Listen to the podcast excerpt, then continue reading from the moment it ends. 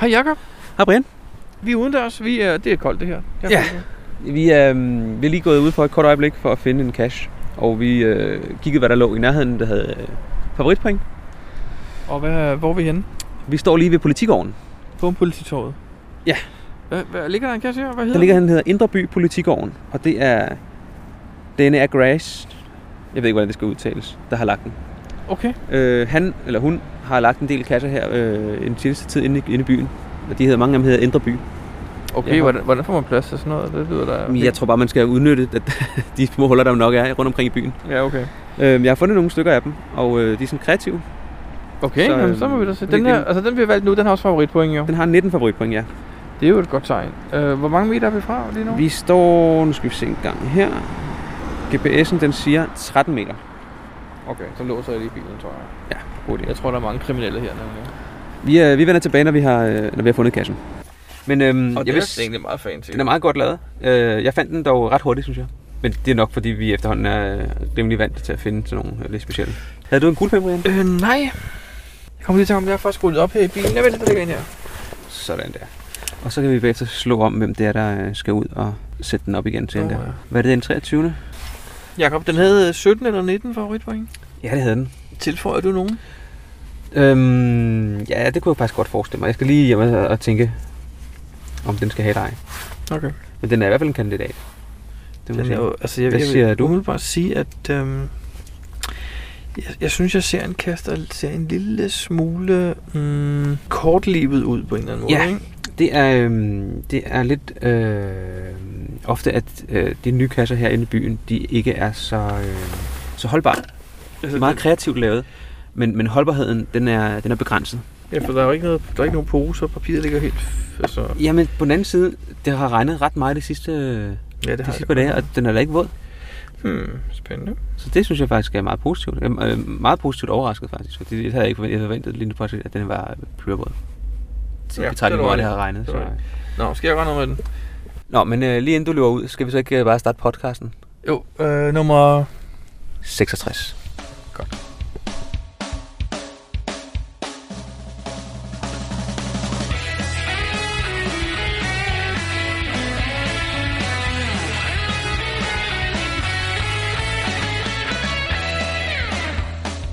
Du lytter til GeoPodcast, din kilde for alt om geocaching på dansk.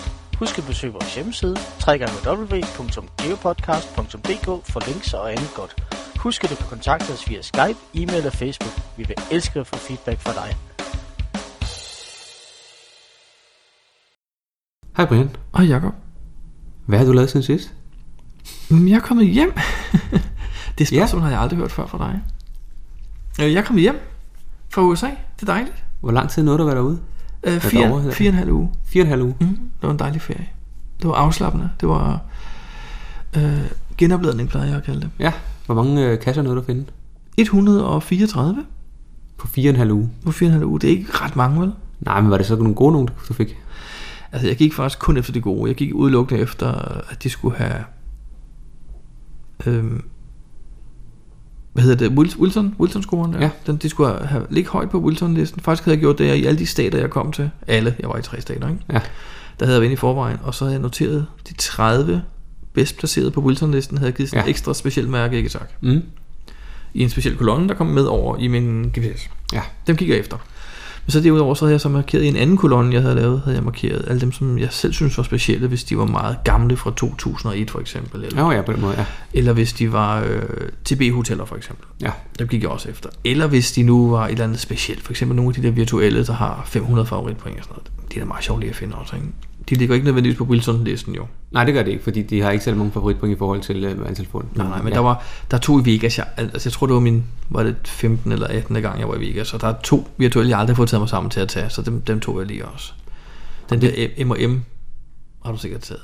Ude foran M&M-butikken, Ja. du ved. Det tror jeg, jeg har fundet ja. et eller andet i hvert fald. Og så er der også en, øh, der hedder In the Belly of the Beast. Det der ved MGM-løven. Den der kæmpe store guldløve, der står ude på Ja. Der skal man bare tage et billede også. Okay. Jeg har bare aldrig fået gjort dem. Øh, Så dem fik jeg lige taget heldigvis.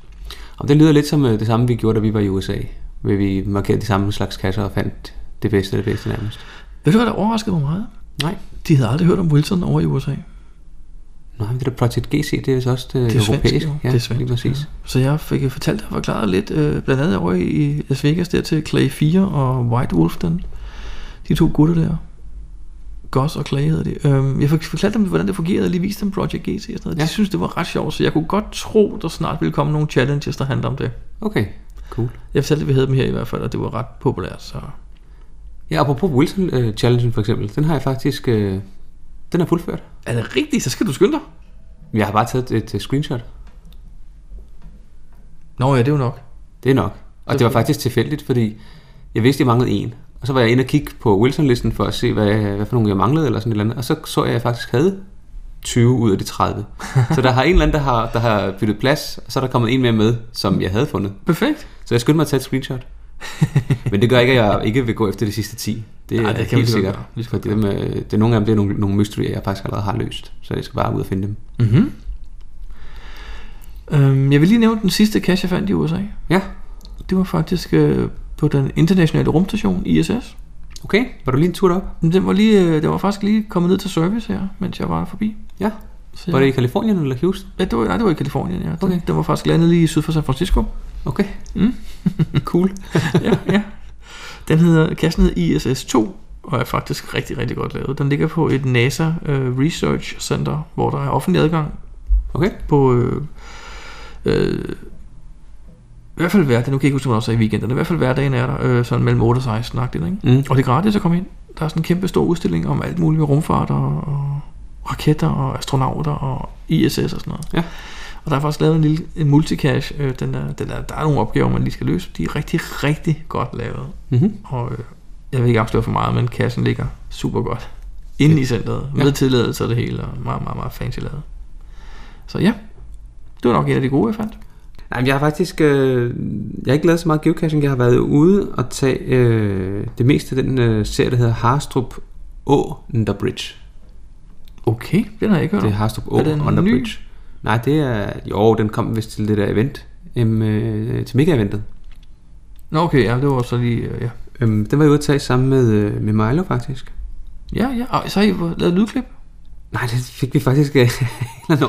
Det er rigtig- rigtig, rigtig rigtig dårligt grund fik vi ikke lavet noget ved det. Rigtig godt oplæg, jeg Ja. laver her, så har du ikke noget klip. Nej, desværre. Nå, mm. Øhm, men det er sådan nogle, hvor man skal øh, bruge vader, så det er også derfor, de ligger til tør her. I, Nå, det er dem, der ligger der og lukker Ja, det- lugter ja, mærkeligt. ja. Ja, okay, nå. Men øh, klatregrej skulle man også bruge, man skulle ned af borgerne og sådan noget. Ej, altså, Det jeg var føler lidt, at I cool. klatrer fra mig. Hedder det det? Jamen, du er jo ikke til at klatre jo. jo, jeg er. Jeg, har, jeg havde faktisk meldt mig til, øh, til, til Timners næste klatrearrangement her. Okay. Fordi jeg havde forventet, at jeg ville købe en masse udstyr i USA. Det glemte jeg bare at gøre. Nå, Jeg glemte også at købe noget andet år. Jeg havde... okay. Og hvad for et nyt event, det der? Nå, men det er ikke rigtigt event. Det er sådan noget på Facebook, han havde Nå, hvor han laver øh, klatrekurserne. et Rigtig klatrekursus, siger Nå, ja, ja. Der havde jeg meldt mig til, fordi jeg tænkte, så køber jeg sgu lige det, jeg skal bruge. Ja. Og tage med hjem, ikke? Men øhm, Det fik du ikke gjort. det glemte jeg faktisk. Okay. Totalt. Meget smart.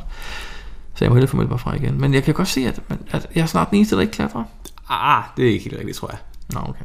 Jeg kan kravle. Ja, det er også godt nok. Det skal man jo starte med, inden man kan klatre, ikke? Det er det. Men øhm, det var en ret fed serie. Der var tre, vi ikke kunne finde. De, de sidste tre, vi gik efter. Og dem kunne vi ikke finde. Og det var, det var en lille smule nedtur. Hvordan, altså, kan man se dem fra jorden, før man klatrer op, eller klatrer man op og håber på, at den er i det rigtige træ, eller under den rigtige bro? Det er sådan lidt forskelligt. Oh, fedt. Og det er ikke træer, det er Og det broer. bruger, ja, okay. Ja. Øh, og to af dem, der var vi ret sikre på, at de ikke var der. Og den ene af dem, der vi 100 på, at den ikke var der. Det var skulle være en 1 2 eller sådan noget. Og den, vi, Lotte, hun kravlede rundt den den bro. Og, den, og det skulle være en small, så den var, var ret sikker på, at var væk. Og det, de to andre, og den ene af dem, der havde vi så ikke det rigtige udstyr. Men og vi fik da at vide, at der ligger to, fordi nogen kunne heller ikke finde den, og så blev der lagt en ny en ud, og så var der andre, der fandt to og sådan noget. Men der skulle vi have det rigtige udstyr med, som vi ikke havde. Oh, Så- okay. okay. Men øhm, ja, ellers gik det sådan rimelig nemt med at finde dem faktisk. Når vi lige havde et par vader, så lidt Er det ikke svært at klatre, når man har væders på? Kan man så godt til det der, tager man, tager man, tager man selen på ud over væders? Vi nåede ikke den med klatre og vader samtidig, Mm, okay. så heldigvis. Altså jeg har engang set dig klatre iført en, en øh, redningsvest jo. Det er rigtigt. Det var uden udstyr til gengæld. Det var uden, du var på en stige. Det var, det var faktisk redningsvesten, der var mit udstyr jo. Det var ligesom det, der var pointen. Oh, det var sjovt. havde sikkerhedsudstyr på, jeg havde en redningsvest på. Lige ja, præcis. højt op i den. Ja. Træ i en svensk skov. Ja, præcis. Men øhm, det var faktisk, hvad jeg har lavet siden sidst. Mm, Skal vi så, øh, så skal vi ikke snakke mere om det jo. Nej. Til gengæld har vi fået nogle mails. Og øh, meningen var faktisk, at vi skulle have haft med sidst, men så gik der noget galt med optageren.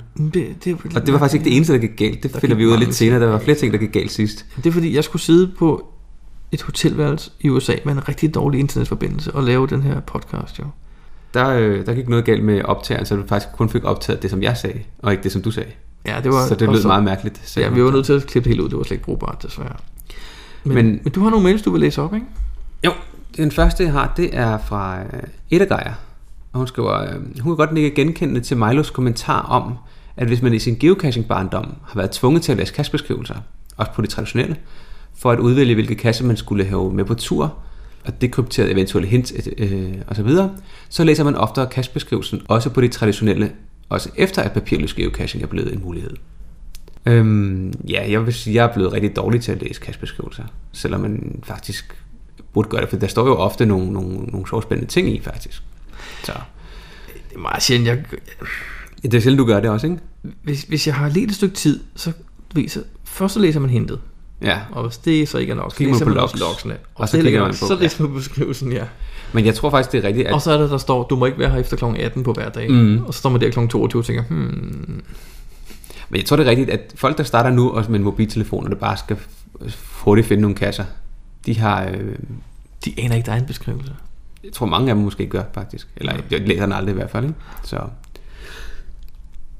Men hun har ret, ja. Ja. Det er de gamle, der gør det, og de nye er bare nogle rødder. Den lader vi stå der. Og så har øh, Thomas fra Thomas og Lisa, Mm. har en kommentar angående vores øh, review af GPS Map 64S, Ja. og siger, han skriver, jeg har haft en Garmin øh, GPS Map 64S siden marts. Derfor var jeg interesseret i at høre anmeldelsen. Og jeg må sige, at jeg er meget enig i jeres anmeldelse. Rent modtagermæssigt er det den bedste GPS Garmin har lavet. Tak til OC2 CPU for en god teknisk gennemgang. Jeg har dog to anker. Et ANT-termometeret falder ud efter et par timer og kobler ikke selv ind igen. Og hvad er det? Men jeg kunne forestille mig, at man kan få sådan en, øhm, Ekstern ting? en ekstern, ja, fordi Ja, ANT, fordi det, er den, det er det, trådløse. er den trådløse, øhm, de bruger, ikke? Svarer det til, til Bluetooth-agtigt, ikke? Ja, bare deres eget, eller en anden, det er ikke deres eget, tror jeg. Nej. Og så skriver han også, at kompasset er nogle gange svært at kalibrere. Et godt råd til potentielle købere. Køb 64S i stedet for 64ST. For det 64ST har indbygget øh, nøjagtigere kort, men spar mere prisen og download mindst lige så gode kort fra OpenStreetMaps. Og der kan vi så tilføje lidt måske, for man kan faktisk, hvis man køber den hos Marinetorvet jo, Så får man deres turbokort med, som, som er endnu bedre. Rigtig, rigtig godt. Ja. Ja. Så har øh, Torleif Dele har skrevet til os, ikke? Lige præcis. Han skriver, tak for endnu en god podcast. Angående GLONASS på E-Trix 30, så ved jeg ikke, om det er på grund af den indbyggede antenne, men jeg tager tider ud for, at den klarer sig bedre, når det er slået fra. Det lyder mærkeligt. Det lyder mærkeligt, det har jeg ikke oplevet. Og angående præcisionen mellem GPS og telefon, så har jeg altid begge dele med, så jeg kan sammenligne dem, og det svinger meget, hvad for en der er bedst. I øvrigt mener jeg, at det kun er godt, Milo er en del af showet. Hvor er det behageligt og dejligt at lytte til. Tak for det. Hmm. Jamen, det har han jo ret i, men hvad med os? men, øhm, men jeg tænker lidt, øhm, at øhm, efter jeg læste den mail her, da den kom, så, så sad jeg og tænkte, kan jeg vide, hvad jeg egentlig har på min? Om jeg har aktiveret både GLONASS og det hele. Ja, Og det havde jeg. Det har jeg også altid på min. Jeg, jeg mente, jeg havde gjort det, dengang jeg fik den, og det havde jeg også. Den har været tændt altid. Så. Ja. Jeg tror faktisk ikke, jeg har prøvet at slå det fra. Jeg har heller ikke oplevet den upræcis, synes jeg. Altså, jo, jeg oplever en ting, hvis jeg, hvis jeg har flyttet mig meget, siden jeg sidst brugte den. For eksempel, hvis jeg så på ferie. Ja, Jeg oplevede det i Prag, jeg har også oplevet det i USA.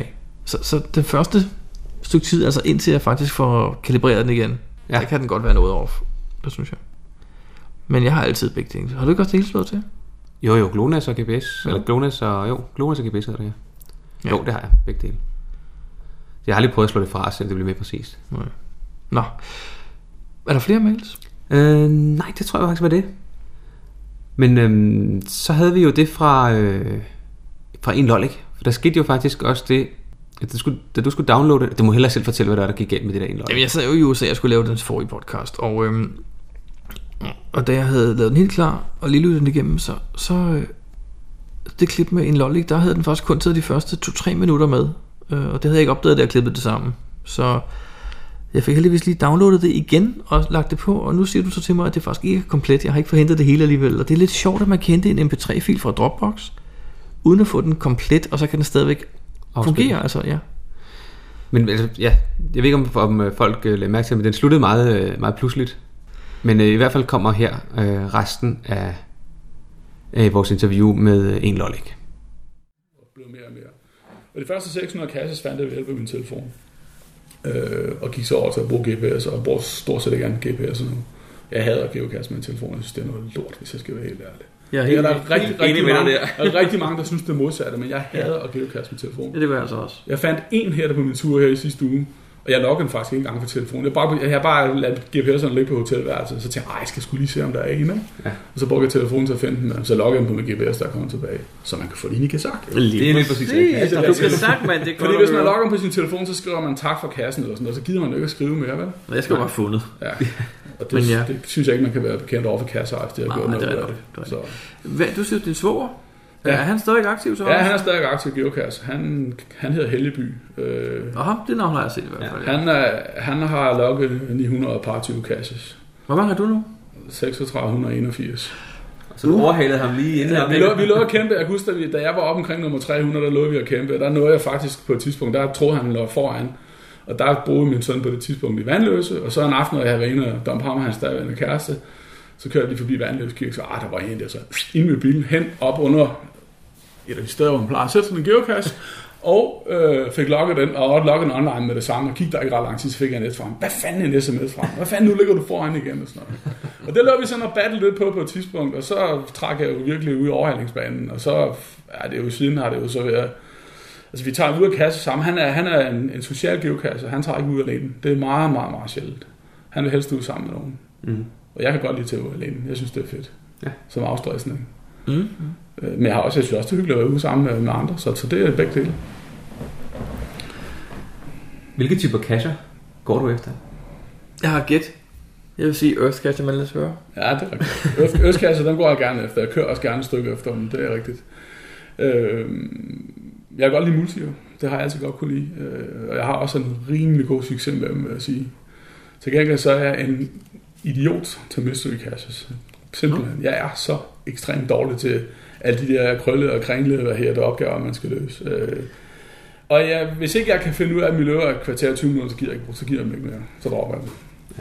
Hvad med, øh, hvad med favoritpoint? Går du efter kasser, der har mange favoritpoint? Du får selv mange favoritpoint på dine kasser, ikke? Og jeg skal jo til det, vil jeg sige. Det gør jeg. Øh, men jeg er, ikke, jeg er ikke skruet sådan sammen, hvis jeg kommer ud af området, og så går jeg forbi alle dem, der ikke har nogen favoritpoint. Det gør jeg ikke. Altså. Mm.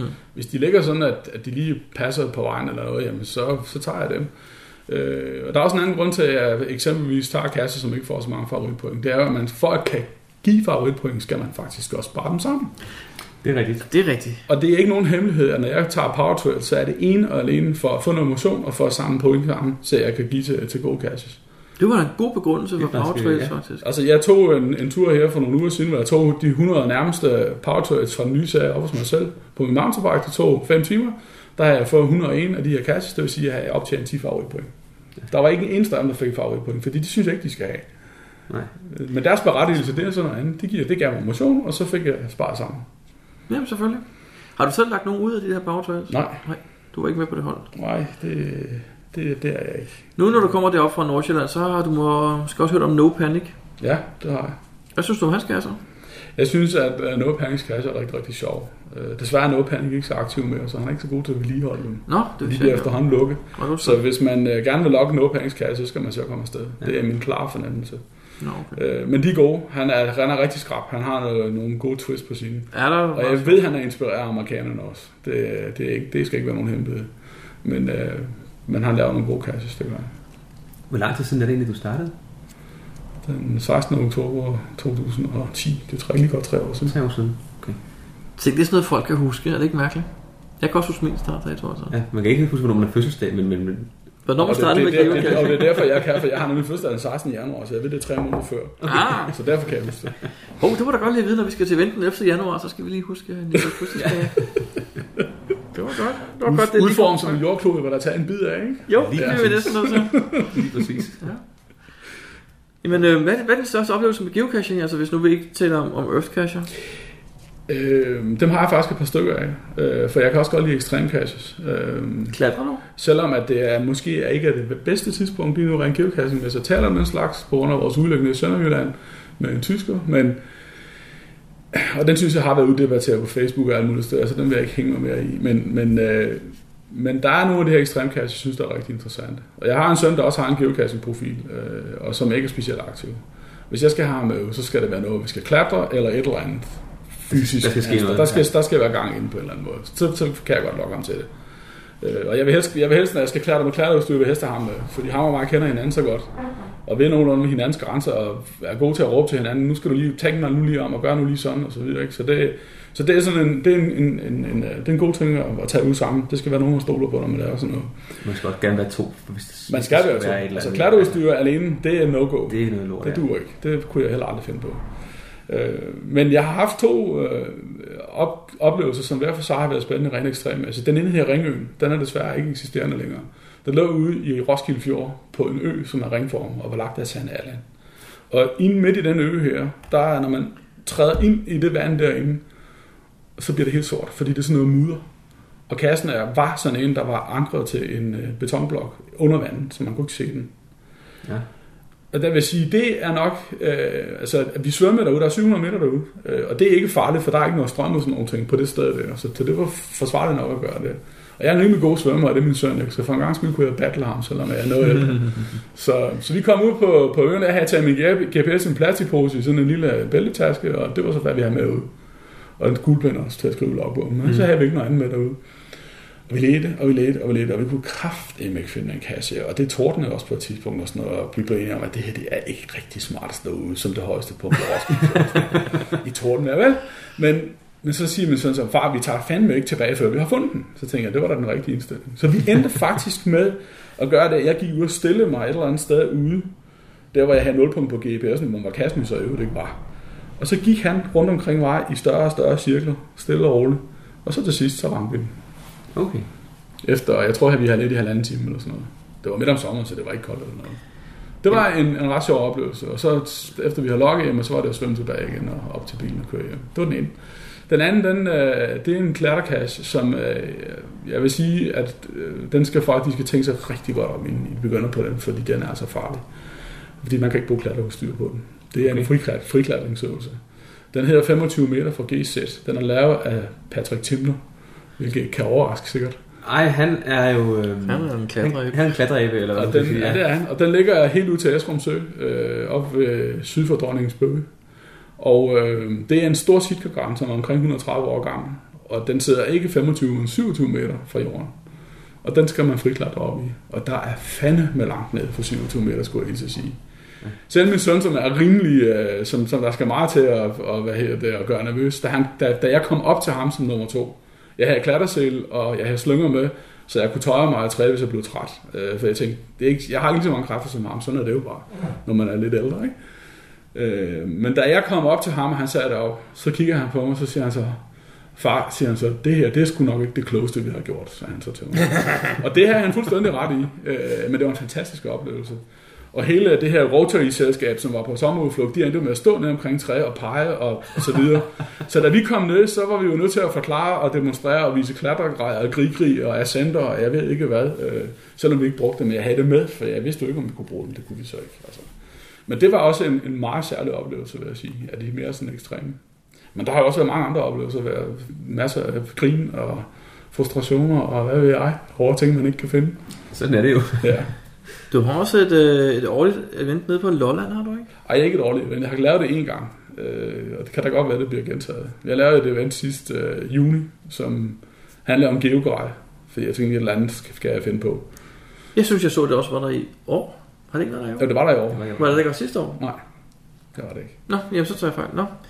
Men, Der er så øh, mange af nye geokasser, der, der skriver lidt om, hvad er en geoextractor, og hvad er dit, og hvad er dat. Og så tænker jeg, hvorfor ikke lave det event? Vise folk, hvad man har lavet, for man laver altid noget skræmmende selv, når man ja. Har været afsted nogle gange. Øhm, og så var der også det ved det, at øh, jeg vil gerne møde alle de lokale geocacher dernede. Og det er lidt svært, fordi hver gang jeg er på Lolland, så er det altid til familie tang tang. Og så er jeg ikke tid til at geocache. Men her har jeg chancen for at møde dem alle sammen. Og der er nogle rigtig skrabe geocacher på Lolland, som mm-hmm. jeg stærkt kan anbefale at tage ned og logge deres caches. Okay. Særligt Villersvej for Rødby, som sikkert hverken lytter til podcast eller på Facebook. Men han laver nogle, kan nogle gode caches. Okay. Men dit event, det bliver måske gentaget så? Næste år? Ja, det bliver ikke, jeg laver ikke et geogrej event igen på Nå. det gør ikke. Hvis, hvis jeg laver, jeg kan godt finde på at lave det på Lolland igen, så bliver det noget andet. Altså, nu, nu har vi ligesom været der. Okay. Så skal det være noget andet. Godt nok. Så tror jeg bare, vi vil sige tak igen, Velbekomme. for at du gad det deltage i vores lille show her. I lige måde. Geopodcast. Dansk Geopodcast. Det var så hele indslaget med en lollik. Ja, og jeg har lige en kommentar, fordi øh, han snakker om øh, den kasse, han har fundet, som han siger, det var en øh, friklatringsøvelse, hvor fordi man ikke kunne bruge øh, udstyr. Mm-hmm. Og det er altså ikke rigtigt. Nå. Man kan sagtens bruge udstyr. Man skal bare øh, gøre det på den rigtige måde. Og det kan helt klart ikke anbefales, at man kravler 25 meter op i et træ uden brug af, af sikkerhedsudstyr. Jeg har snakket med, med Timler, der har lagt kassen, og han vil også fraråde det. Og Okay. siger, at man kan sagtens bruge udstyr. Man skal Okay. lave noget... øh, Det er bare ikke den almindeligste form for træklatring, man kender. Okay. Okay. Normalt så kaster man et reb op over en gren, og så klatrer man op der. Her der, der kravler man op og har rebet med, og så har man en, der sikrer for neden eventuelt. Okay. Så, men altså, tag eventuelt på et øh, træklatrekursus. Ja, Hvis, er der, øh, hvis kommer, man er i tvivl. kommer der flere af dem. Jamen, de er der øh, alle mulige steder rundt i Danmark. Og ellers så ved jeg, at Timner, han er begyndt at øh, udbyde dem også, fordi han er lige blevet klatre, træklatreinstruktør. Spændende. Geopodcast. Dansk Geopodcast. Nå, Jacob, vi er kommet i gang med podcasten, nummer 66, og øhm, emnet er jo øh, at være cashejer. Ja. Er du det? Det er jeg. Hvor mange har du? Oh, jeg kan faktisk ikke huske, hvor mange jeg har i sådan et tal. Altså, jeg har den her pakserie, der fylder lidt. Øhm, og den er... Der er nogen, der allerede er lukket ned. For Og der- vinteren, eller? Nej, for godt. Nå. Og der er, og der er også nogen, hvor jeg ved, at når de dør næste gang, så dør de for godt. Hvad, hvad, hvad gør de kasser for dig? Hvad de gør for mig? Ja. Giver de dig glæde, eller giver de dig bare arbejde? Jamen nu er det begyndt at give lidt mere arbejde, og det er nogle af dem, hvor man skal øh, bruge en masse energi på at lave kassebeholderne. Okay. Og det, det får jeg bare ikke gjort. Så jeg tror hellere, jeg vil bruge energien på at lave nogle nye i stedet for. Hvis du går ind og laver en ny kasse i dag, Jacob, øh, får du så en besked, inden du går i gang? Med at der er et antal, der skal vedligeholdes? I, det gjorde jeg på et tidspunkt. Lige nu der har jeg lige fået en ny uh, maintenance på en ny, som jeg skal ud og kigge på. Den er Chirping in the Park. Jeg tror, den er en chirp, den er ved at dø. Okay. Men ellers så øh, fik jeg faktisk rullet op i min maintenance liste. Netop, der var nogle packs, som lige skulle øh, fikses op. Så jeg fikset nogle af dem, og nogle andre lod jeg dø. Så desværre. Er det, er det fedt at være kasseejer? Jeg synes, det er sjovt at få lidt af loks. Og øh, høre, når folk synes, de har, de har fået en god oplevelse, fordi man har lavet en, en fed cash. Men øh, hvor mange har du, Brian? Jamen, jeg har ikke ret meget tilbage. Jeg har bortadopteret, lukket en masse og bortadopteret en masse, for jeg indså jo, jeg, jeg, kunne ikke, jeg, kunne ikke, øh, jeg kunne ikke afsætte den tid, der skulle til. Nej. Og da jeg ville lave en ny kasse i Kalifornien, der fik jeg først i den her side, hvor der står, øh, det er fint, du gerne vil, men du har altså lige 12, der er i maintenance mode. Uh, ja, det er ikke så godt, vel?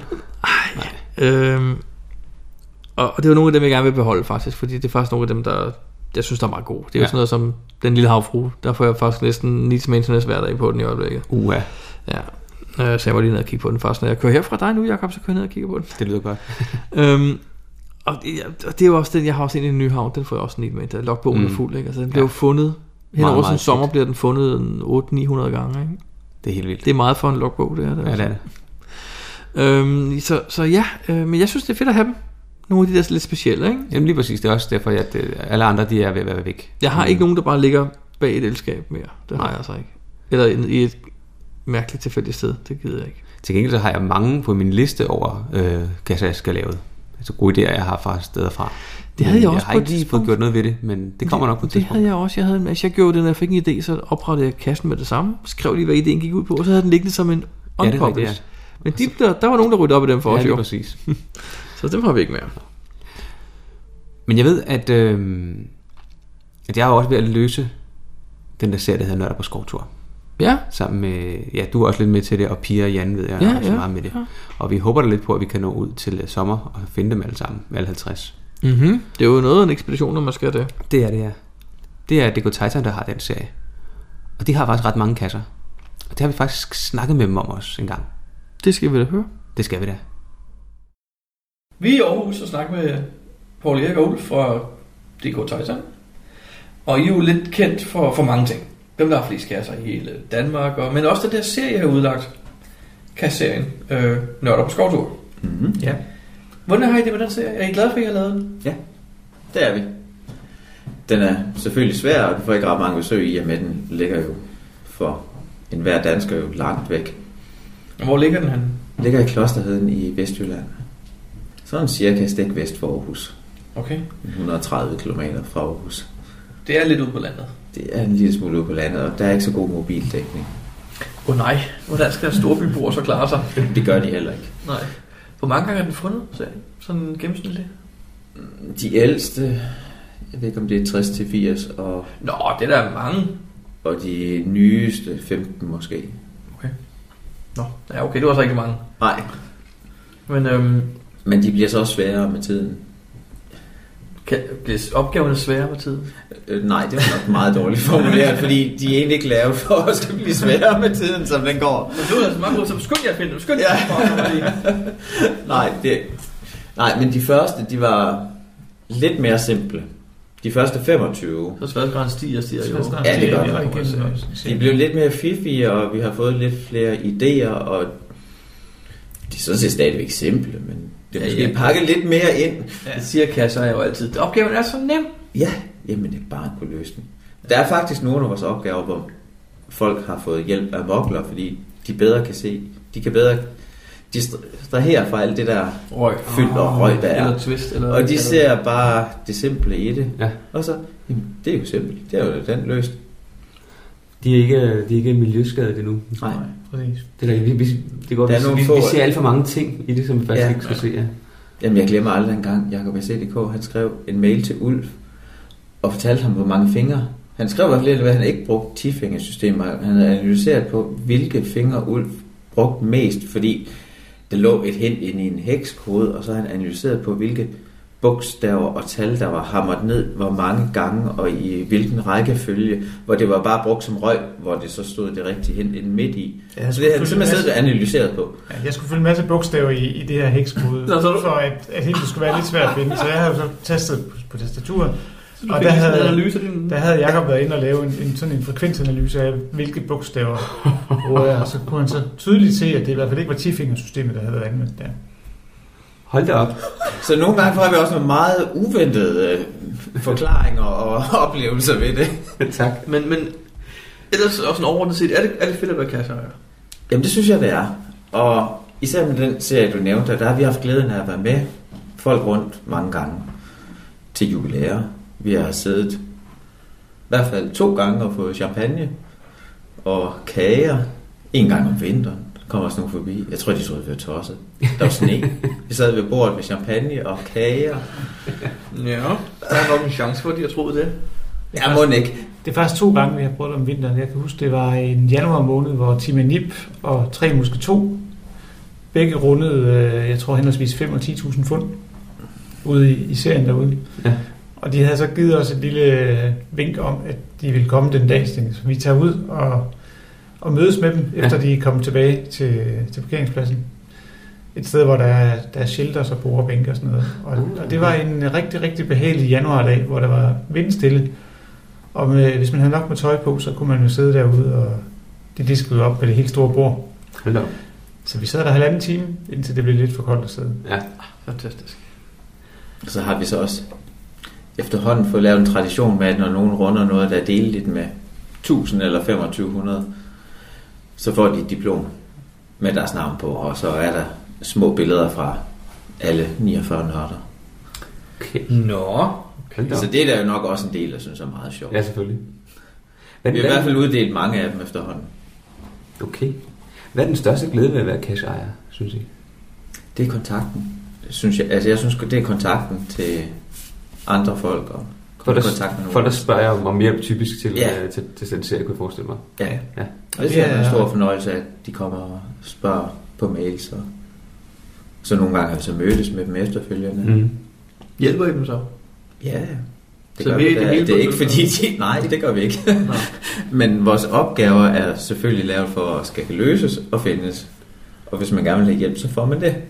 Jeg synes, en, en sjov ting er, at det ikke kun er danskere, der spotter sådan noget. Altså, der er jo, der er jo bestemt gruppering af geocacher, som synes Mysteries er sjov. Ja. Og så er der nogen, som ikke undlader at fortælle, at de hader dem. Det fik Ja. de så lov til. Men der er mange, der gerne vil have dem, så vi synes selvfølgelig ikke, at Mr. skal forbydes som en type. Og vi har haft mange fornøjelser af dem. Men der, der er blandt andet et par tyske hold, som har har kastet deres blik på nørderne, og som sådan set i løbet af, når vi læ- lægger ud, så lægger vi jo en, en håndfuld af gangen typisk, og så går det nogle måneder, før der kommer nogle nye. Mm. Men de har sådan siddet i takt med, at der kommer nye, og løst dem, og så passer det med, at de tager til Danmark på ferie, og tager derop. Og det har de været flere gange, og det er lidt, Okay. lidt sjovt, at, at vi sådan kan lokke udlændinge helt derud. Det synes jeg faktisk er på imponerende. Og-. Og på grund af, at de altid var med til at løse dem først. De nåede jo som regel ikke lige at kunne nå at finde dem først. Nej. Men så indførte vi ud over first find bevis, og så lavede vi et first solver certificate. Ah. Og det har de jo egentlig synes var meget sjovt at få. De tyskere, det er lykkes for at finde. De Det er, er kun lige til allersidst de sidste få, vi har gjort det. Jeg ved ikke, de sidste 14 måske. Så der er nogle øh, natter på skovtur, der er blevet løst af tyskere som de første. Det er der, ja. Okay. Imponerende. Blandt andet nummer 49, som er ja, optakten til afslutningen. Det Ja. var faktisk en tysker. Meget, meget klog fyr. Han kom igennem først sammen med Jakob SDK. De var gået sammen om at løse den. Som de, og de kom igennem så som den dannet første. en, øh, en øh, international alliance. Ja, Snydeklub. øh, det vil jeg så ikke kalde det. Synes I, det er okay, at man løser jeres øh, serie i grupper? Vi Absolut. opfordrer folk til at gøre det. Okay. Altså, Fordi så, det er svært, og du kan holde modet oppe, hvis du er flere og kan komme med forskellige indspark. Okay. Så, så vi opfordrer folk til at gå sammen om det. For ellers så kan det godt virke som lidt en håbløs opgave at komme igennem. Det vil jeg Det synes sige, jeg også. ja. Jeg Ja. prøvede at kigge på mig og tænkte, hold op, det her det bliver, Op det det... bliver lidt mere end en enkelt eftermiddag, man skal bruge. Ja, 6 måneder. Op, hvad skriver I? 2 til 6 måneder, ikke? For at løse dem alle sammen? Ja. Hold da op. Jeg glæder mig til at komme i gang med dem. Og så har vi også skrevet lidt om selve turen, fordi hvis folk tror, at de er løst på to dage, man tager dem som drive-by, så bliver man nok skuffet.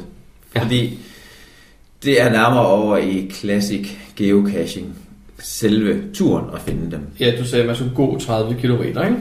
30 plus, ja. Åh, oh, plus det løse. Ja. Og så er, der, så er der ikke stiger hele vejen. Nej, der er mange steder i klosteret, det er ret den vilde side, hvor du følger dyresporene. Der er simpelthen ikke noget at følge. Så hvis man vil vise den side af klosteret frem, så er der kun dyresporene tilbage at gå i. Hvor stort er det område, vi snakker om? Klosteret? Så vidt jeg ved, at det er den største plantage i Danmark.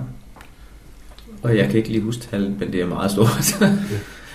ja, vi har i hvert fald været ved at regne på det, at der nok sagtens ville kunne plaskes til med 1000 kasser derude, hvis det var det, man havde lyst til. Okay, men jeg tænker også mere på, og, Og muligvis flere. og som jeg også sagt, det ligger sådan lidt væk fra store byerne, ikke? Jo. Eller for ikke at sige øde. Så man møder ikke andre mennesker derude, når man går rundt. Ved nogle af dem vil du gøre, der, hvor, der er nogle af dem, hvor du rent faktisk går på rutemarkeringer. Okay. Der vil du sagtens kunne møde folk, og du møder også biler derude. Okay. På de store veje, man kører igennem, der møder du hele tiden biler. Så, så der kommer folk derude, men ved mange af de kasser, vi har lagt, der ligger lidt øde, der viser den vilde side frem, der møder du ikke ret mange. Der kan du godt ligge en uges tid, inden du bliver fundet på en. Det er det, mener. Ja. Falder fald ned et træ, kravle lidt op i et træ, falder ned og brækker benet, så ligger man der nu. Ja, der er, så ingen, der er så ingen af dem, der er gemt op i træer. Godt. Og så vil man sige godt give Fordi vi, ved, ved alle nørderne, altså oplevelsen er dels, hvis man kan lide at løse mistet, så er det jo for at have oplevelsen og komme igennem opgaverne. Men til gengæld, så skal de være let at finde. Ja, det er ikke sjovt at køre til Vestjylland for at lave en DNF. Nej, vel. Det er det ikke. Hvor mange favoritpoint har de? Har de 100% alle sammen? Nej, Nej. Det har de ikke, nej. Har nogen af dem 100%? øh, nej, det tror jeg ikke. Nej, det er der heller ingen, der har. Nej. Der er, for eksempel, der er nogen, der ikke kan, eller vil, eller de, om de ikke kan lide dem, jeg ved det ikke. Der er nogen, der ikke bruger favoritpoint. Det er måske også svært, hvis man, øh, altså, man får jo kun et favoritpunkt hver 10. cash. Ja. Hvis man tager ud og finder 50 på en dag, og synes, de altså var gode, så kan det godt være, at man ikke har 50 favoritpunkter lige af. Mm. Men der er jo blandt andet også nogle af dem, der finder nørderne, som ikke bruger det at give favoritpoint. Ja. Og det er i sig selv, det, der er i hvert fald mindst tre hold af dem, som finder alle sammen, som ikke bruger at give favoritpoint. Så der vil altid være tre, der vil mangle. Ja. Ikke bruger, det forstår jeg. Altså, det er ikke rigtig slået igennem herovre i Jylland, eller? Jo, Ligesom men der, jo, men der er nogle få, øh, de, de bruger det bare ikke. De giver ikke favoritpoint. Hvorfor, ved jeg ikke. Men det gør de bare ikke. Det er ikke alle, der gør det. Altså, jeg, jeg synes jo, favoritpoint er en fantastisk måde at finde kasser på, når vi er afsted. Specielt når man er i udlandet. Du. Ja. du står i et nyt land, der er Mm. 100.000 kasser. Hvad skal jeg vælge? Ja. Dem med flest point. Mm. Ej, hvor ærgerligt. Nå, jamen okay, der er selvfølgelig der er mange, der gør det jo. Der er mange, der gør det, og der er der også givet mange favoritpoint, og vi har fået mange gode lokninger, og vi har haft mange sjove snakker med folk, og været med på ture. Læser I alle jeres logs? Ja. Vi får heller ikke så meget. Har I andre kasser i en nørdeserie? Vi har lidt øh, derudover. Vi har et par stykker i Aarhus. Ja. Øh, Også Mystery eller? Nej, ikke Mysteries. Øh, traditionelle kun. Der er to, som ligger i Aarhus Centrum, og de er lagt ud fra en idé om, at, øh, at det ikke kun skal være mikro, der er i centrum. Så vi har fundet et par gemmesteder, hvor man kan gemme small, hvor der rent faktisk er plads til, til draggables og, og noget. Mm-hmm. Det kom så af, at du tit var ude at rejse i en stor by, hvor du var hammerende sur over, at du skulle vade til den ene kasse efter den anden i dine fine sko, for at komme af med en trackable, du har taget med. Så det, sådan skal det ikke være i Aarhus Centrum. Så vi lavede to kasser, der var plads til trackables i her i centrum. Og de har, de har fået, fundet, de har en, en 500-600 fund, og har aldrig været moklet. Så, Så, Så det er lykkes at kunne gøre det. Det har været et godt gemmested, så må man Ja. sige. Nu skal vi da lige finde, inden vi kører hjem. Jeg har fundet dem begge to. Det har de styr på. Hvor stort indtryk de har gjort på os. Hvad hedder de? Den ene hedder Aarhus Side Hours, og den anden hedder... Ja, den fandt jeg sidst. Ja, den har du faktisk givet favoritpoint. Ja, netop, og det gør jeg netop, når der er sådan en stor beholder Ja. midt inde i storbyen. Det, det synes jeg er i sig selv et favoritpoint værd. Ja. Medmindre det er bare ikke ulækkert eller den. ikke andet. Det ved jeg faktisk ikke. Ja, den tror jeg da ikke. Det tror jeg tror, du var med. Jeg tror da, du var med Jacob, var du ikke? Det det jeg tror jeg. Det var der den 29. februar. Ja. Og den anden, den ligger så ved den gamle by, og hedder Aarhus Side. Den gamle by. Jeg tror, vi det husker. Den tror jeg da ikke, jeg har fundet. Så. så det er altså, alt i alt kan vi godt konkludere, at det, det er fedt at være cashejer. Ja, det er det. Og så har vi også en, der er... Den er lidt svært at fortælle noget om, uden at afsløre dem. Den hedder varierende vandstand, og så hedder den Reloaded. Grunden til, at den hedder Reloaded, det var fordi, vi lavede en ny, der var sværere, mm-hmm. men tog udgangspunkt i samme idé. Okay. Og grunden til, at den hedder varierende vandstand, det er fordi, den ligger ved Storåen. Det er en rimelig stor å, som blandt andet går igennem Holstebro. Og vandstanden kan sagtens svinge en meter. Okay, Så nogle gange for at finde kassen, så skal du have været på, andre gange der kommer du bare i din sommersko. Mm-hmm. Og så skal man også lige tænke sig om. Okay, Nå. det vel. Selvom det er en traditionel, så skal du tænke dig om. Og ikke bare vade hen og tro, at der er den. Man skal lige tænke sig lidt om. Så den er, den er lidt speciel. Mm-hmm. Den har ikke ret mange fund, selvom den er fra 2009. Når jeg sådan sidder og planlægger øh, nye kasser eller nye mysterier, hvornår gør I det mest? Det gør jeg i bilen. I bilen? Jeg Okay. har en times kørsel hver vej. Ja. Så der sidder jeg typisk og tænker på det, og de mest mærkelige steder, jamen, i badet, altså, hvor der er ro, Ja. så kommer tankerne og idéerne. Og Ulf, han har gjort det samme. Det var ham, der fik gang i nørserien. Mm. Det var, da han cyklede på vej til arbejde, og der så han en ting, som var gået i stykker. Så skal vi ikke komme nærmere ind på, hvad det var. Men det var faktisk det, der satte det i gang i det hele. Så tænkte Ulf, ah, hvis nu man gør sådan og sådan, ja, så kan man jo samle det. så virker det igen. Og så var den første nørd i hus. Okay. Nej. Men ellers så, Du er ved at dø af alle de der så små hints, du har fået. Jeg, jeg får så mange information, jeg kan slet ikke rumme det jo. Jeg er nødt til at skrive ned nu, og det er ikke noget på et stykker. Han cyklede, det er en cykelkæde, det har jeg gennemskuddet. men det er typisk noget, vi gør i vinterhalvåret, at sidde og pusle med mysteries, ind- enten øh, vores egne Mm. kreationer, eller når vi løser mysteries, så, så gør vi det i vinterhalvåret, hvor vi ikke kommer nær så meget ud og, trave, som vi gør Ja. i sommerperioden. Ja, det tror jeg er ret typisk. Ja, det, er, det er også det, hvor jeg den Mm. sidder mest og nørkler med, med at løse nogen eller et eller andet. Ja. Og så har man en bunke løsende, når man Mm. mm. når til sommer. Og nummer 49, som så hedder læseferien, som var optakten til eksamen, da den afsluttende kasse. Øhm, jeg tror faktisk egentlig, folk synes, den var rigtig god, de få, der er kommet igennem den. Ja. Men den var nok også ret svær. Mm. Og for at vi selv kunne holde over, øje, overblik over det, så var vi faktisk nødt til at lave flowchart og stille det op. Fordi der var mange steps, og man kunne gå flere forskellige veje, og du finder hints, hister her. Så for at vi selv kunne finde ud af, hvad det egentlig gik ud på, og holde styr på det, så lavede vi et flowchart. Det lyder, det lyder ret voldsomt. Jeg det tror, du det. afskrækker folk nu. ja. Du skal nok ikke sige sådan noget. Nå. Men den er faktisk egentlig ret simpel. Ja, ja, det, det siger kasser er altid jo. Mm-hmm. Jeg vil, ja.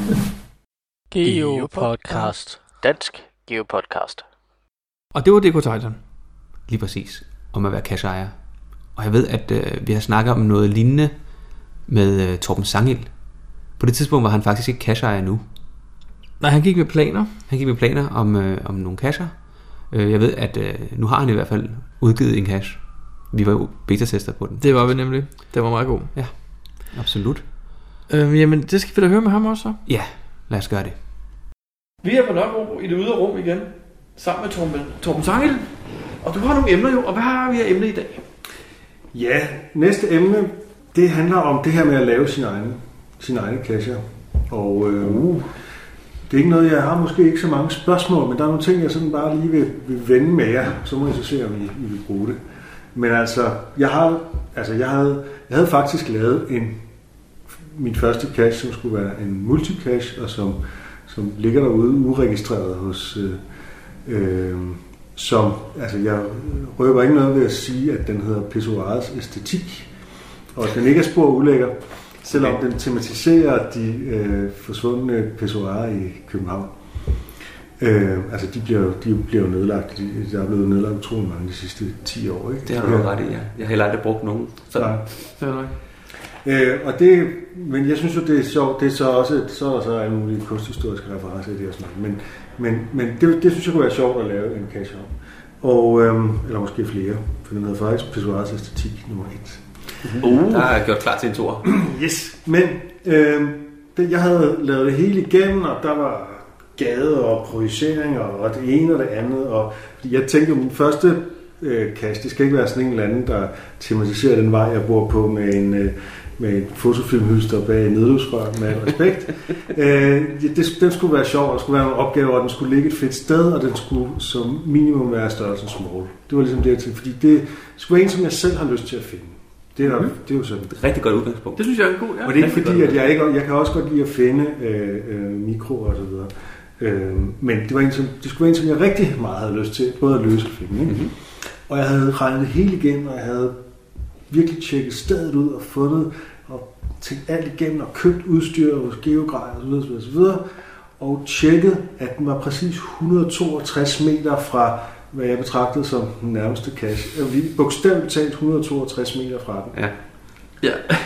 ja. Og så sender jeg sådan en øh, godkendelse af, af, af koordinaterne ind, og får tilbage, at der jo ligger en challenge cache 120 meter derfra.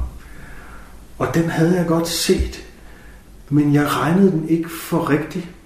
Fordi, altså, challenge cache er uden for min rækkevidde indtil videre, fordi jeg, jeg kan jo opfylde noget som helst med mine. Men det, Nå ja, okay. Jeg har ikke fået nogen nemme challenges endnu, som ikke er noget med 10.000 et eller andet.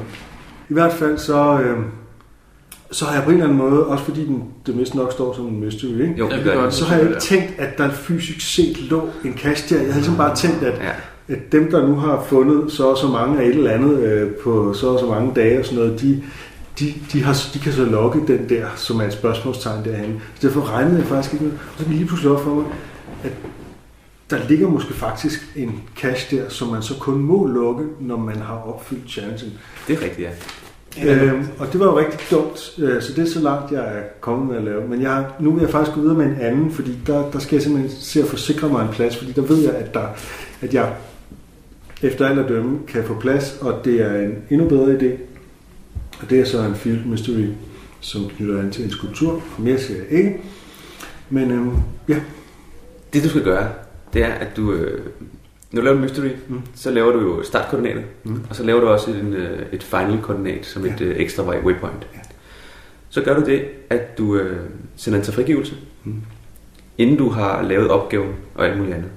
Og så skriver du i, øh, i, øh, i noten til, øh, til godkenderne, at du gerne vil have forhåndsgodkendt men koordinater. det var også det, jeg gjorde med den anden. Jeg fik den bare ikke forhåndsskud. Nå, okay. Så det andet har jeg bare skrevet i mine egne noter. Okay, godt, så du er ikke... og nu har jeg jo ikke- hørt, hvorfor jeg, det er, jeg skal have mine egne noter, fordi du har fået slettet en masse... øh, Ja, det var, Nå, det var dig, der havde fået slettet en ja. masse. Nå, jeg Ja. måske... Nogle gange så forveksler jeg, når jeg hører. øh, Men ja, Men de var meget gamle. Det var- det var meget gamle. De var meget Ja, gamle. ja. Nå, jeg har simpelthen, altså i Evernote, der har jeg simpelthen en note til hver cache Okay. og så laver jeg alle mulige beregninger. Og Men, men, men det Jacob også, det Jacob siger, at, at som det allerførste, når du får ideen, Ja. find stedet og få det godkendt. Ja. Før du laver alt andet, så er det så ærgerligt at lave det andet. Man finder en masse, man læser op på historien. Jo, og- okay, men grunden til den første, at det var fordi, jeg ligesom skulle øh, der var nogle grunde til, at jeg gerne lige ville tænke det igen, om jeg overhovedet kunne komme derhen. Okay, jamen det er også det. Øh, men, men det er rigtigt, det- men, men jeg- det er point taken. Altså, jeg, øh, jeg har tænkt mig, at jeg skal køre derhen, hvor det er, sådan, når jeg lige har tid og overskud, og det ikke regner alt for meget.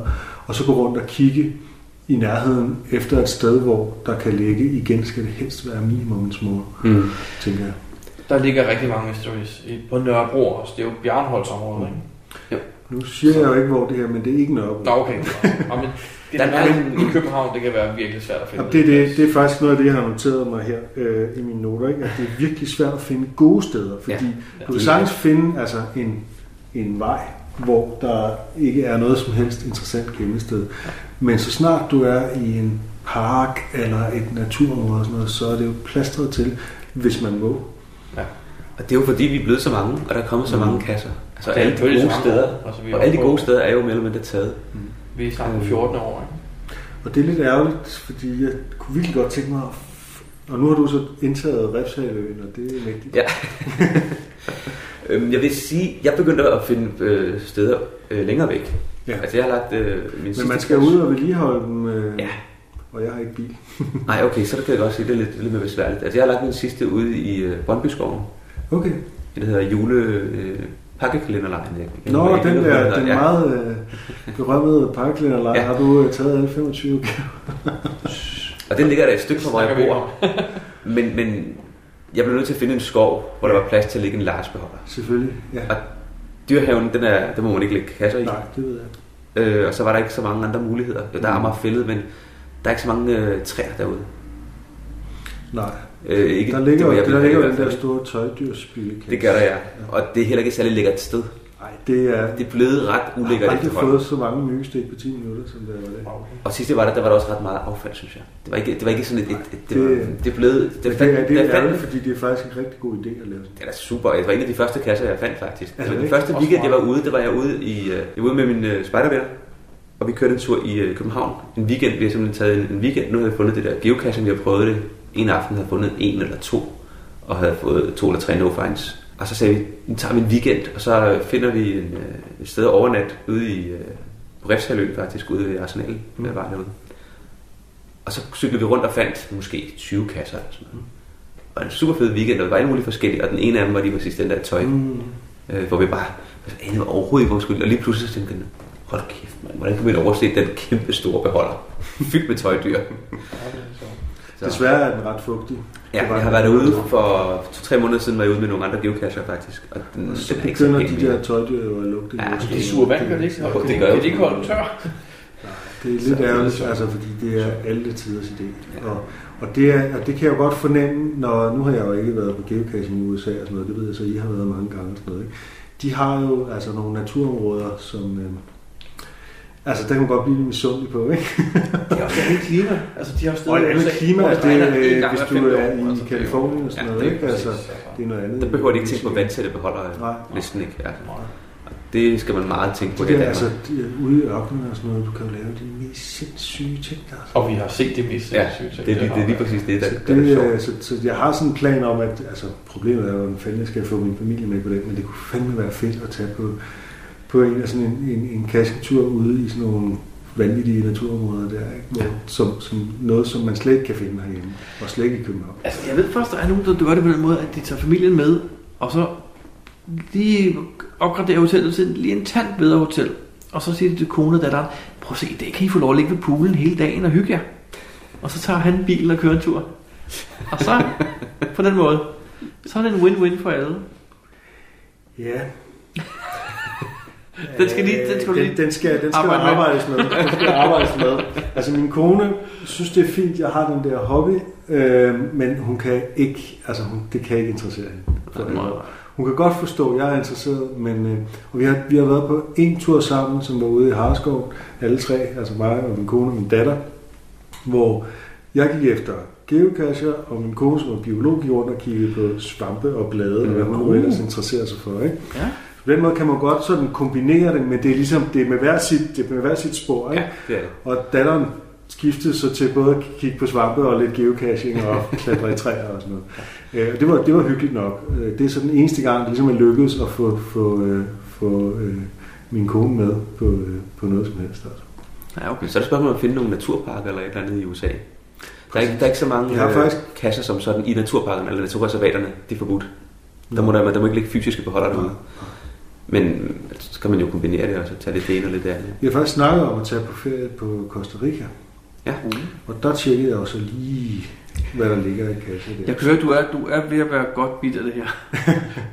Problemet er så bare med Costa Rica, at øh, det ser ud som om, for sådan en hurtig scanning, dels er der forbløffende få, og dem der er, de er meget lagt af turister, som kommer fra Tjekkiet eller Tyskland, og som ikke kommer tilbage og vedligeholder, og derfor så øh, bliver de langsomt ødelagt. Ja. Så jeg tænker, der er sådan en mission for Groundspeak at få, fordi altså, Costa Rica er jo et fantastisk naturområde, som er så velegnet til, at man kunne lave en geocaching-bølge. Så man, måske skulle man få nogle flere øh, costaricanere øh, med på geocaching-bølgen. Øh, sådan Ja. så de... Øh, fordi jeg synes virkelig, det er... Men det, det er meget sjovt, for det er meget forskelligt, hvordan det griber om sig i forskellige lande. Ja, det, er- man kan jo se på verdenskort, ikke? Altså man kan jo godt se, det er jo heller ikke, altså, det er ikke så mærkeligt, at der, ja, ja. Og det er jo ikke så mærkeligt, at der sine steder i Sahara ikke er så mange. Og sådan Ej, det er jo klart. Men nu, jeg, jeg, i tidligere på var jeg i Brasilien jo, med en lille tur. Ja, ja. Og da vi kom derned, lå der 500 kasser i hele landet. Og jeg mener, Brasilien...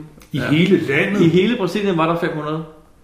Det vil så sige... Der ligger flere på Nørreport. Ja, det er præcis det. Men, men kort tid inden vi var kommet, var der lagt et powertrain med 50 kasser.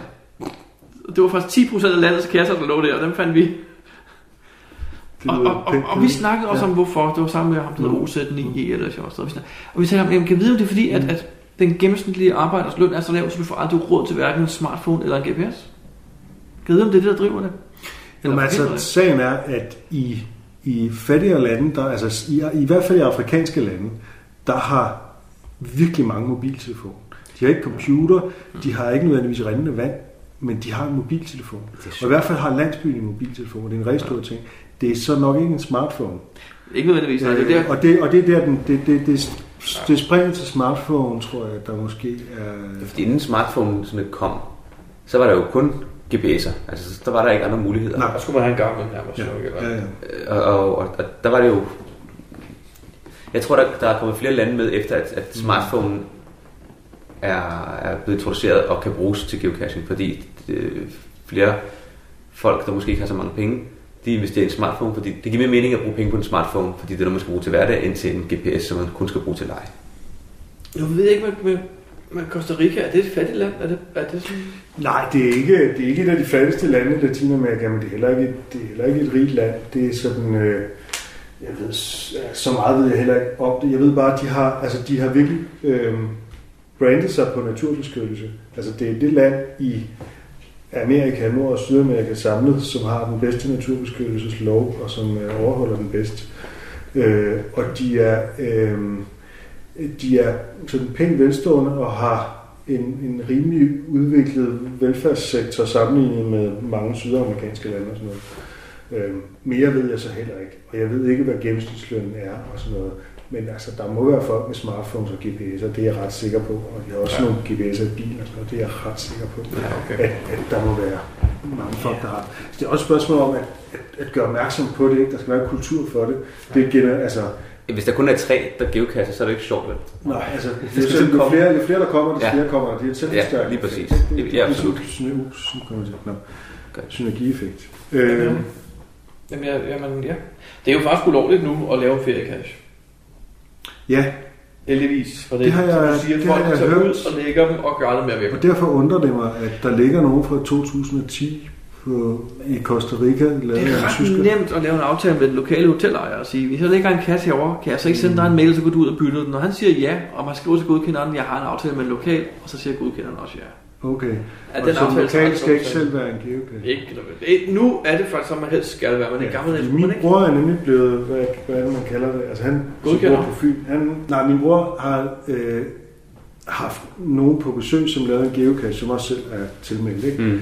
De lavede en geocache i nærheden af der, hvor han bor, og så, så og han er også tilmeldt, og så er han blevet den, som Ah, ja. hen og Ja, vedligeholder Ja, ja. Men det står stadig i deres navn, Ja, ja, i ja. tyskernes navn. ja, men det kan man også godt.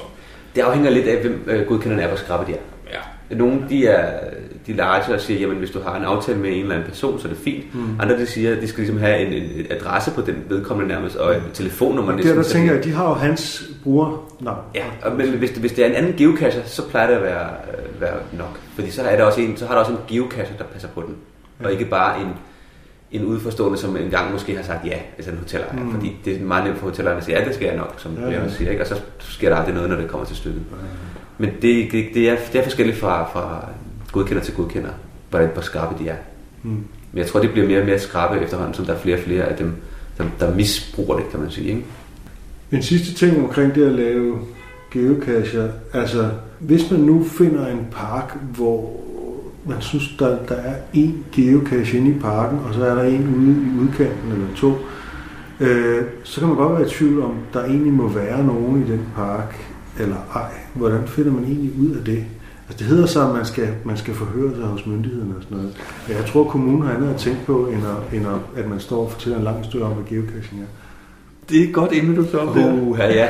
Et rigtig godt emne. Du må jo faktisk aldrig lægge en eneste geocache, uden at have fået lov af det, der hedder landowner. Og i et land som men, Danmark, men landowner er jo ikke en person. nej, men i et land som Danmark findes der ikke en kvadratmeter jord, der ikke er ejet af nogen. Det er så typisk staten eller kommunen. Det kan der være staten eller kommunen, eller en privat, eller en privat skov, det kan være mange ting. Men jeg vil så sige, ud af de 30.000 kaster, der er i Danmark nu, jeg tror, det kan tælles på ganske få hænder, hvor mange af dem, der har fået godkendelse. Mm. Snakker måske en Altså, øh, hvis det, meget få hvis, procent i hvert fald. hvis det ligger på, på privat grund og i en privat skov, så tror jeg, man har fået Så har man fået det, men i, på, på gaderne i København, Jeg tror ikke, der er nogen, der har bedt om Jeg tror lov til der at er sætte en, den der har bag, bag det, elskabet. Det tror jeg ikke, der er nogen, der Så spurgt. der skal man også i princippet spørge nogen. det skal man i princippet. Princippet, ja. Så man Hvis du kunne- sætter den bag altså, på Nisas kunne jo ikke lave andet, hvis de skulle. Altså, Nej, nej, det, øh, ja, ja, det er også og derfor, jeg ikke skal begynde spørger. forfra hver eneste gang med at forklare, hvad geocaching er. Siger Altså, jeg. jeg, synes ikke, jeg vil belaste. Og så er der så det, som, som man virkelig får at vide med store bogstaver i dyrehaven, der må man ikke Der længere. nej, nej. Øh, og der er jo nogle fine nogen derude, men de, det er meget få. Ikke? Jo, dem, de får lov at blive der. Ja. Når man ligger i en skov, i, hvad hedder det, øh, Skov- og Naturstyrelsens skov, eller hvad det hedder, der, jeg ved ikke, hvordan aftalen er nu. I gamle dage var der en formular på en hjemmeside, hvor man skulle udfylde, at man lagde en cash. Mm. Og i sjældne tilfælde, der, kunne man, der jo det være, at de kom tilbage og sige, det ligger inde i en vildlomme, Mm. det må du gerne flytte, eller et eller andet. Men de kommer tilbage til dig efterfølgende. De skulle ikke bede om, om, om lov. De skulle, du skulle oplyse dem, at den var der. Og det gjorde man med, med koordinater også. Ja. ja, ja, det gør man. Og der var en hjemmeside, øh, hvor man gjorde det på. Og jeg ved ikke, hvordan det blev, fordi den hjemmeside, den, den døde, og så var der noget, der måske var på vej, og, men, og jeg må indrømme, jeg ved ikke helt, hvordan aftalen er. Det ved jeg heller ikke. Det må næsten kunne slås op på wikien. Men jeg bare... Jeg, jeg, jeg, har, jeg har lagt én kasse, hvor jeg bad om lov. Ja, hvem bad du om lov? Altså, Dem, dem, der ejede, dem, der ejede butikken, hvor den lå i. Ah, okay. ja. det er jo så, øh, det er jo så indlysende. Ellers har jeg ikke. Dem, der sidder bag på elskabe, eller på nedløbsrør, eller ligger i en i Vestskoven, jeg har et par stykker i Vestskoven. Mm. Jo, jeg vil så sige faktisk til Vestskoven, dengang jeg lagde dem for det er mange, mange år siden, der brugte formularen og udfyldte til Skovens Storstyrelsen. Okay. Så de ved, hvor det er. Eller de vidste dengang, hvor det er. Jo. Jeg vil sige, at jeg glæder mig til at se din første kasse. Det gør jeg faktisk også. Ja, jeg glæder mig også Jeg til at kan- lave det. Jeg kan rigtig godt lide din indgangsvinkel med, at det skal være en, som du selv synes skulle være sjov og, og god, og en, du selv har lyst til at finde. Jeg synes, det er indlysende. Geopodcast. Dansk Geopodcast. For nogle øh, gange siden, der startede vi faktisk sådan en, øh, en udløjning af den der Cisse Frank coin. Ja, den der han støbte til os. Lige præcis. Og øh, vi har fået nogle, øh, eller en masse svar. Der er faktisk, øh, ja, der var lidt interesse. Og hvis du lige trykker på, øh, på knappen her på tastaturet, Brian, fordi så har vi sådan en, øh, en øh, hvad hedder sådan en, en, Randomize.org. ja, lige præcis. Og der har vi simpelthen tastet, øh, Der var 17, der er 17 navne på vores liste. Ja. Og øh, vi har bedt om et nummer mellem 1 og 17. og hvad siger skærmen, Brian? Den siger nummer 8. Nummer 8, og hvad Jeg står der på det der? tælle. 2, 3, 4, 5, 6, 7, 8. Der står Anders Wolf. Så øh, Anders Wolf, tillykke. Du har vundet en øh, Cisse Frank coin. Så hvis du øh, sender os en mail med en adresse, så øh, sender vi den til dig. Jeg har faktisk Anders' adresse. Har du Anders' adresse? Yes, han har engang købt noget i vores lille webshop. Okay, Så øh, det skal vi nok finde ud af at få afsted til ham. sådan. Så tillykke med det. Geopodcast. Dansk Geopodcast. Så er vi ved at være ved, ved vejs ende, Brian. Podcast nummer 66. Yes. Har du noget, øh, som du vil komme med her på falderæbet? Jamen det har jeg jo, for jeg glemte faktisk lige en ting, øh, da vi snakker om, hvad vi har lavet siden sidst. Okay. Uh, mens jeg var i Kalifornien på vej, uh, da jeg kørte fra San Francisco ned mod Los Angeles, der fandt jeg et par kasser. Og øh, jeg var så par dage bagud med at logge dem. Mhm. Mm-hmm. Så da jeg endelig fik logget dem, fik jeg en e-mail fra en kasseejer, der skrev, Ej, hvis du stadigvæk er i området, så vil jeg lige anbefale dig at prøve denne her cache, og så linkede han til en cache. Og der var jeg så langt væk. Og troede ikke, jeg ville komme tilbage. Men øh, det endte så med, at jeg lavede det om i min tur, og på min, nu, en af mine sidste dage kørte jeg faktisk øh, 120 mil omvej, For at finde den cache? næsten 200 km, for at finde den ene cache, han havde skrevet om. Okay, For jeg tænkte, når nu han skriver til mig, så må det jo være noget specielt. Og Jakob, det var det. okay. Øh, jeg vil faktisk ikke afsløre ret meget. Det er jo lige uden for Solvang. Den ligger lige ja. nord-øst for Solvang. Øh, og det viser sig faktisk, at den casheejer og nogle af hans venner, de laver ret mange ret gode kasser. Okay, så, Så det vil jeg anbefale alle danskere, der kommer til Kalifornien og så- i nærheden af Solvang. Kig efter casher, der er lavet af Team Geo Rangers og deres venner. Okay. Jamen, øhm, den opfordring er hermed givet videre. Og øh, det er Så så, det også slut, øh, slut på podcast nummer 66.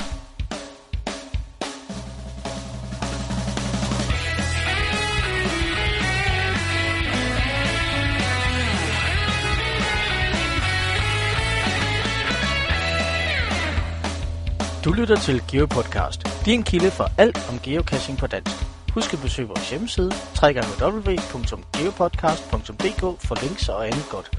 Husk at du kan kontakte os via Skype, e-mail og Facebook. Vi vil elske at få feedback fra dig.